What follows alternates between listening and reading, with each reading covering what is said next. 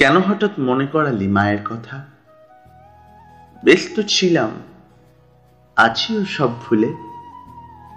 তোর বুকে মুখ লুকিয়ে দিব্যিত দিন যাচ্ছে চলে। গরমটায় আঙুলের মাথাগুলো পুড়ে হয়েছে লাল। জানিস তো, গরমটা খেতে পারি না। তাই তো আমায় খাইয়ে দিয়েছিলি কাল নিজের হাতে। জানিস? জানিস মাও এভাবে খাইয়ে দিত। আর দেয় না। তুই না থাকলে আর তাই গরমটা খাওয়া হয় না। মায়ের আঁচলে একটা অদ্ভুত গন্ধ মাখা থাকতো। তোর ঘাড়ে মুখ লুকিয়ে কাঁদার সময়ও পেয়েছি ঠিক সেই গন্ধটা।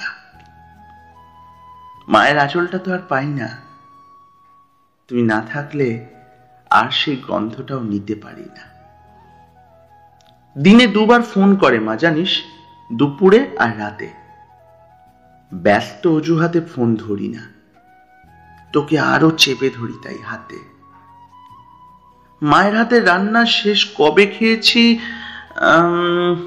মনে পড়ে না। তুই না থাকলে তাই পেট ভরে খাওয়াটাও আর হয় না। মাদার্স ডেতে মাকে জড়িয়ে ছবি দেয় সবাই। আমি শুধু দেখি।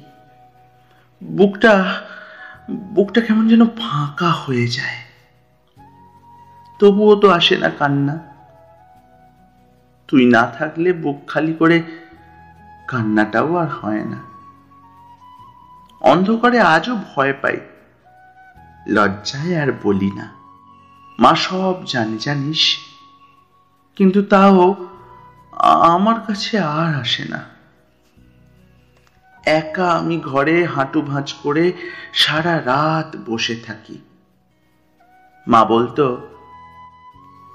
আর জাগিস না এবার একটু ঘুমো আমি মাথায় একটু হাত বুলিয়ে দিই। আর এসব বলে না। তুই না থাকলে রাত্রির সেই ঘুমটাও আর হয় না। জানি তোরও জীবন আছে, ইচ্ছে আছে। তোকে এভাবে ধরে রাখা যায় না, তবুও থাকিস। এভাবে যাস না ছেড়ে।